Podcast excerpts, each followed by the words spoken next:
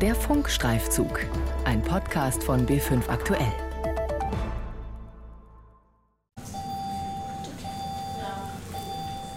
Neurointensivstation des Uniklinikums Erlangen. Die Pflegekräfte arbeiten hier rund um die Uhr im Dreischichtbetrieb. Markus Prinz ist Stationsleiter. Gemeinsam mit seiner Kollegin Irene Odjedo wechselt er den Verband bei einem jungen Patienten, der schon mehrere Wochen hier liegt und künstlich beatmet werden muss. Viele Schläuche führen zu seinem Bett. Neben den Infusionspumpen hängen zwei Zettel. Auf dem einen steht nicht nasal absaugen, auf dem zweiten Achtung, Knochendeckel fehlt rechts. Der Patient wurde und wird noch mehrfach operiert werden müssen, erklärt Markus Prinz. Es war ein Unfall auf einer Baustelle bei dem Patienten, der etwas sehr Schweres auf den Kopf gekriegt hat. Jetzt schauen wir uns die Verbände an. Wir müssen vorsichtig sein, weil wir ihn auf der rechten Seite nicht so anfassen können, weil ihm dort der Schädel fehlt und wir dann sozusagen direkt aufs Gehirn drücken. Es piept und blinkt überall. Die meisten Patienten haben eine ganze Infusionspumpengalerie neben dem Bett stehen mit fünf, zehn, zwölf Beuteln oder Spritzen, die langsam intravenös verabreicht werden. Intensivpflegekräfte müssen über ein größeres Wissen verfügen. Hier geht es um Menschen, die zu 90 Prozent nicht ansprechbar sind und beatmet werden. Frisch Operierte nach Gehirnblutungen, Tumoren oder schweren Unfällen mit Kopfverletzungen. Die Arbeit auf der Intensivstation hat sich in den letzten zehn Jahren verändert, ist technischer geworden und verlangt mehr Fachwissen, erklärt Markus Prinz. Die Patienten werden älter, die Patienten werden multimorbider, sie sind wesentlich kranker, wir können immer mehr machen. Wir kümmern uns auch immer mehr um noch ältere Patienten, um sie länger am Leben zu erhalten und dadurch immer mehr Patienten und immer mehr Möglichkeiten und dadurch auch immer mehr Belastung. Das Wichtigste ist jedoch gutes Teamwork. Erst gestern haben sich drei Pflegekräfte krank gemeldet. Alle drei Schichten musste Markus Prinz umplanen. Das heißt, wir haben aus dem Nachtdienst jemand in den Spätdienst getan und haben dann noch jemand aus dem Frei geholt, der so eine Zwischenschicht gemacht hat von 17 Uhr bis 1 Uhr nachts, um so die Hauptzeit noch mit abzudecken. Und so konnten wir ganz gut den Tag überstehen. Die Kolleginnen und Kollegen auf der Station müssen flexibel sein, einspringen, wenn Not am Mann ist. Und wenn nichts mehr geht, dann müssen Betten auf der Neurointensiv geschlossen werden. Das sei eher die Regel als die Ausnahme, bedauert Markus Prinz, der als Stationsleiter auch für die Diensteinteilungen und die Belegung verantwortlich ist. Wir haben 26 Betten insgesamt und momentan sind 24 belegt. Mehr können wir momentan auch nicht belegen, weil mir dafür das Personal fehlt. Wann haben Sie das letzte Mal alle 26 belegen können? In den letzten sieben Jahren zwei Monate. Also wir können nicht mit dem Personal, was ich jetzt habe, noch mehr Patienten betreuen. Das wäre gefährdend und würde das Personal ausbrennen, weil die Belastung dann zu groß wäre. Nach Angaben der Deutschen Gesellschaft für internistische Intensiv- und Notfallmedizin müssen drei Viertel aller Krankenhäuser in Deutschland regelmäßig Betten auf Intensivstationen aufgrund von Personalmangel sperren. Eine deutschlandweite Umfrage unter 2500 Intensivpflegekräften hat zu einem alarmierenden Ergebnis geführt. Überraschend auch für den Präsidenten der Deutschen Gesellschaft für internistische Intensiv- und Notfallmedizin, Professor Dr. Stefan John. Also tatsächlich ist es so, dass äh, wir dann auch gefragt haben, wie stellen Sie sich die Zukunft weiter vor? Ein Drittel der Pflegekräfte hat angegeben, dass sie planen, äh, in den nächsten fünf Jahren aus dem Beruf auszusteigen, weil ihnen die Arbeitsbelastung sehr hoch ist. Und ein weiteres Drittel gibt an, an, dass es die Arbeitszeit reduzieren möchte, um eben nicht mehr so hoch äh, belastet zu sein. Von den 119 Pflegekräften der Neurointensivstation des Uniklinikums Erlangen arbeiten jetzt schon über 50 Prozent in Teilzeit. Andere steigen ganz aus dem Beruf aus, weil sie aus dem Schichtdienst raus wollen oder einen Bürojob bevorzugen, erklärt Agnes Kohlbeck von der Vereinigung der Pflegenden in Bayern. Ein Großteil, gefühlt in meiner Wahrnehmung, wechselt richtig den Bereich. Sie verlassen das Krankenhaus und gehen in andere Bereiche wie zum Beispiel medizinische Versorgungsfirmen, gehen in Sanitätshäuser, machen dort Wundberatung, gehen zu Krankenkassen und machen dort so Pflegeberatung oder gehen zum MDK und kommen dann wieder und prüfen dann sozusagen unsere Akten, ob wir den Job gut machen. Intensivfachkräfte haben eine längere Einarbeitungszeit oder eine zweijährige Anästhesie-Intensivzusatzausbildung absolviert. Sie sind begehrt auf dem Arbeitsmarkt. Kein Wunder, dass um sie ein Abwerbekampf herrscht, den auch Markus Prinz kennt. Der Konkurrenzkampf ist sehr groß geworden in der Zwischenzeit. Ich habe von Kliniken gehört, die ein halbes Jahr Miete zahlen zum Beispiel oder wirklich auch eine Prämie zahlen, wenn man zu ihnen kommt. Auch die Zeitarbeitsfirmen werben ja damit, Wir werben damit, dass wir ein gutes Team haben, dass wir sehr flexibel vom Dienstplan sind, also die Freizeitgestaltung zu 100 Prozent klappt. Intensivstationen sind in Kliniken das Herzstück, denn mit ihnen wird Geld verdient. Sie schreiben oft schwarze Zahlen und so können andere defizitäre Bereiche im Krankenhaus kompensiert werden. Professor Stefan John von der Gesellschaft für Intensivmedizin erklärt dazu, ja, die Krankenhäuser sind ja allgemein äh, in den letzten Jahrzehnten unter einem hohen wirtschaftlichen Druck. Vielleicht, weil es zu viele Betten gibt, ähm, aber insgesamt ist es für alle Krankenhäuser ja ein Überlebenskampf in der Regel eigentlich vorhanden. Tatsächlich spielt die Intensivmedizin da eine große Rolle, weil die Intensivmedizin äh, natürlich sehr viel an Vergütung auch erwirtschaftet, eben weil die Patienten sehr komplex und teuer sind, die Medizin sehr komplex und teuer ist. Ähm, und von daher spielt das natürlich eine ganz besondere Rolle für die Wirtschaftlichkeit der Krankenhäuser. Ein Pflegenotstand auf den Intensivstationen können sich die Kliniken nicht leisten, und doch steuern sie darauf zu. Auch in vielen anderen Pflegebereichen ist die Personalnot groß. Der Pflegebevollmächtigte der Bundesregierung, Andreas Wester-Fellhaus, hat ein Fünf-Punkte-Programm vorgelegt, um die Pflege wieder attraktiver zu machen. So zum Beispiel die Zahlung von Rückkehr-, Bindungs- oder Anwerbeprämien.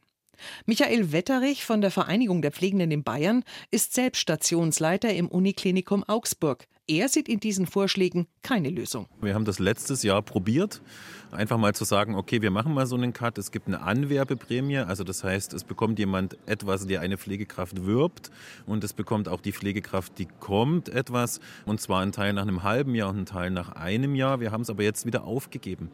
Also erstens sind wir jetzt Universitätsklinikum, das heißt im Tarifvertrag der Länder geht sowas eh nicht. Und ganz ehrlich gesagt, natürlich haben wir ein paar geworben, ein paar Prämien wurden ausgezahlt, aber wir haben nicht mehr Leute bekommen, wie wir sonst bekommen haben. Auch die Reduzierung der Arbeitszeit auf 80 Prozent bei vollem Lohnausgleich ist ein Vorschlag des Pflegebevollmächtigten und vor allem die kostenlose Ausbildung für Pflegekräfte, sprich mehr Schulen. Michael Wetterich sieht in ganz anderen Punkten einen Ansatz für Verbesserungen in der Pflege. Wir haben die gleiche Problematik bei uns in Augsburg, dass wir sagen, äh, wir können auch keine familienfreundlichen Arbeitszeiten irgendwie auf Intensiv so richtig anbieten weil man fehlt ja dann entweder ganz in der Früh, wenn die Kinder noch zu Hause sind, oder dann wieder nachmittags. Es geht um die Kindergartenzeiten, die teilweise nicht ausreichen oder auch natürlich die Schulbetreuung. Den Pflegeberuf attraktiver machen, das ist das Ziel. Der erste Schritt? Die Arbeitsbelastung muss reduziert werden. Doch genau das verschärft die Personalsituation der Kliniken. So gilt seit Jahresbeginn in vier Krankenhausbereichen, die als besonders sensibel gelten, was die Pflege angeht, neue Personaluntergrenzen. Das sind die Geriatrie, Kardiologie, Unfallchirurgie und die Intensivpflege. Das heißt, die Pflegekräfte dürfen nicht mehr so viele Patienten übernehmen. Auf Intensivstationen heißt das, maximal 2,5 Patienten sollen von einer Pflegekraft betreut werden. In der Nachtschicht ist das Verhältnis 3,5 Patienten, eine Pflegekraft. Dadurch soll die Belastung des Personals gesenkt, der Beruf wieder attraktiver gemacht werden. Doch es ist eben nicht nur der Stress, die Dauerbelastung, der Schichtdienst, der den Beruf für viele unattraktiv macht. Agnes Kohlbeck, Vorstandsmitglied in der Vereinigung der Pflegenden in Bayern, arbeitet selbst als Pflegedienstleitung in einer Fachklinik in Donaustauf. Was ihrer Ansicht nach den Spaß am Beruf nimmt, ist die akribische Dokumentation. Dabei gehe es nicht um wichtige Vermerke über Medikamentengabe oder Vitalwerte. Agnes Kohlbeck kritisiert, dass jeder kleinste Handgriff dokumentiert werden muss, weil sonst keine Abrechnung mit der Krankenkasse möglich ist. Die Pflege ist in Deutschland mit den Feuerwehrmännern eine der Berufsgruppen, der die meiste Vertrauen entgegengebracht wird. Die erleben dann in ihrer Arbeit so viel Misstrauen. Und das ist eine Diskrepanz, die ist auch gefühlt so. Und ich erlebe das, wenn ich auf Station gehe und dann nochmal die Kurven schaue und nochmal sage, habt ihr das bitte dokumentiert? Wo sie mir wirklich anschauen und die Augen rollen und sagen, der Patient ist wichtiger. Wo ich sage, aber ihr wisst ja, es geht hier dann auch. Und dann sagen sie im Chor ums Geld. Die Schere zwischen den Vorschlägen des Bundesgesundheitsministers und dem, was sich Pflegende wünschen, geht immer weiter auseinander. Während Jens Spahn verstärkt auf Digitalisierung setzt, die elektronische Patientenakte um jeden Preis einführen will, fordert die Vereinigung der Pflegenden in Bayern weniger aufwendige, teure Digitalisierungsstrategien. Agnes Kohlbeck setzt auf den Kernsatz mehr Zeit für Patienten, bessere Versorgung. Also es gibt ja hier einen Gesundheitsmarkt, dann gibt es digitale Dokumentation, digitale Akten. Das heißt, es ist in diesem System Gesundheit in diesem Land ist nach meiner Einschätzung viel Geld und wir müssen uns politisch entscheiden, für was wir dieses Geld ausgeben. ob ich dieses Geld jetzt ausgeben muss für eine wahnsinnige Hightech-Dokumentation, dass das System noch schneller wird oder ob ich dieses Geld und damit diese Ressourcen für das ausgebe, dass ich eine professionelle Beziehungsgestaltung mache für die Patienten, die hier versorgt werden müssen. Michael Wetterich von der Vereinigung der Pflegenden in Bayern geht noch einen Schritt weiter. Er fordert einen kompletten Systemwechsel. Seit 2004 müssen Krankenhäuser nach Fallpauschalen abrechnen. Das heißt, sie bekommen für die Behandlung einer bestimmten Krankheit eine bestimmte Vergütung, unabhängig vom Patienten und dem Behandlungsverlauf. Dafür wurde für jede Krankheit Codes und Verschlüsselungen eingeführt. Michael Wetterich hält das System der Fallpauschalen für Mitschuld daran, dass zu wenig Zeit für die Patienten bleibt. Das ist ein Riesensystem. Das ganze Krankenhaus musste massiv Stellen aufbauen, um quasi die richtige Verschlüsselung und Codierung zu finden, die dann in die Krankenkassen gemeldet wird. Und die Krankenkassen haben dann mit qualifizierten Pflegekräften und auch Ärzten ein System aufgebaut, um zu überprüfen, ob das auch richtig ist. Und ich kann sagen, bei uns am Klinikum Augsburg kommen ungefähr 20 Prozent unserer Verschlüsselungen zurück, weil sie fehlerhaft sind. Das bindet massiv Arbeitskräfte. Ja. Und unsere meisten Codierer zum Beispiel am Klinikum Augsburg sind einfach Pflegekräfte.